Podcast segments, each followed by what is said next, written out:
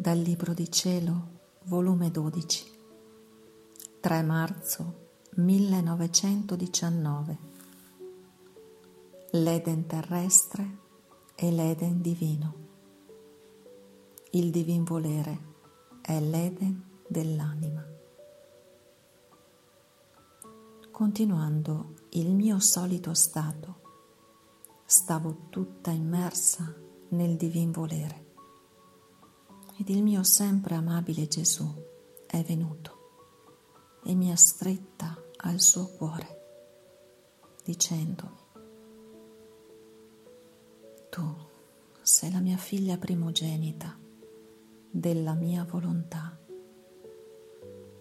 come mi sei cara e preziosa agli occhi miei. Ti terrò tanto custodita che se nel creare l'uomo preparai un Eden terrestre, per te ho preparato un Eden divino. Se nell'Eden terrestre il connubio fu umano tra i primi progenitori e diedi loro a godere le più belle delizie della terra e di me godevano ad intervalli nell'Eden divino. Il connubio è divino. Ti farò godere le più belle delizie celesti e di me godrai quanto vuoi.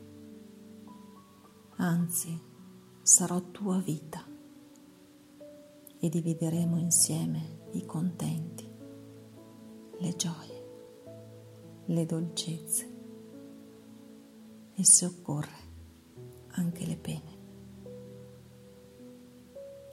Nell'Eden terrestre ebbe accesso il nemico e fu commesso il primo peccato. Nell'Eden divino è chiusa l'entrata al demonio, alle passioni, alle debolezze. Anzi, lui non vuole entrare sapendo che il mio volere lo scotterebbe più dello stesso fuoco dell'inferno e solo a sentirne la sensazione fugge e darai principio ai primi atti nel modo divino, i quali sono immensi, eterni ed infiniti, che abbracciano tutto e tutti. Ed io, interrompendo il dire di Gesù, ho detto, Gesù, amore mio, quanto più parli di questo volere divino, tanto più mi confondo e temo e sento tale annientamento che mi sento distruggere e quindi inabilitata a corrispondere ai tuoi disegni. E lui, tutto bontà, ha soggiunto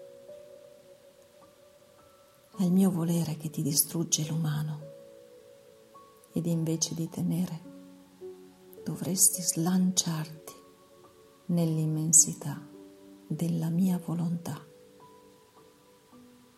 I miei disegni su di te sono alti, nobili e divini.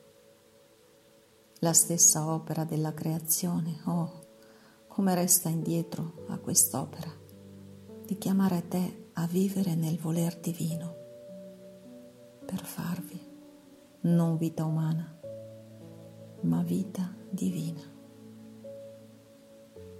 È uno sbocco più forte del mio amore.